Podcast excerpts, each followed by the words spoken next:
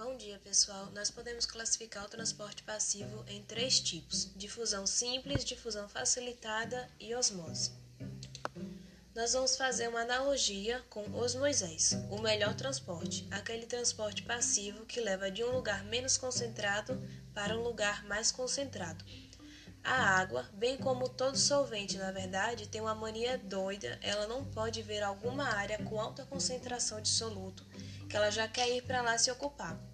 Na verdade, a água tem um senso de justiça muito grande, ela quer equilibrar as concentrações dos meios, não quer deixar um meio mais concentrado que o outro. Ao movimento da água nesse sentido, chama-se de osmose. É claro que para que isso ocorra, além dessa diferença de concentração, tem de ser uma membrana semipermeável, não é isso? Ou seja, uma membrana que permite somente a passagem das moléculas de água, não de soluto.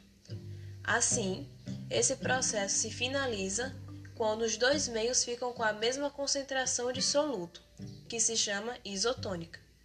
E esse processo é passivo, ou seja, não tem nenhum gasto de energia, que seria o ATP.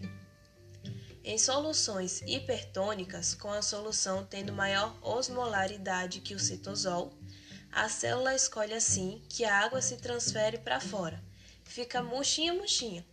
Em soluções hipotônicas, com a solução tendo menos osmolaridade que o citosol, a célula incha assim que a água entra. É isso, pessoal. Obrigada.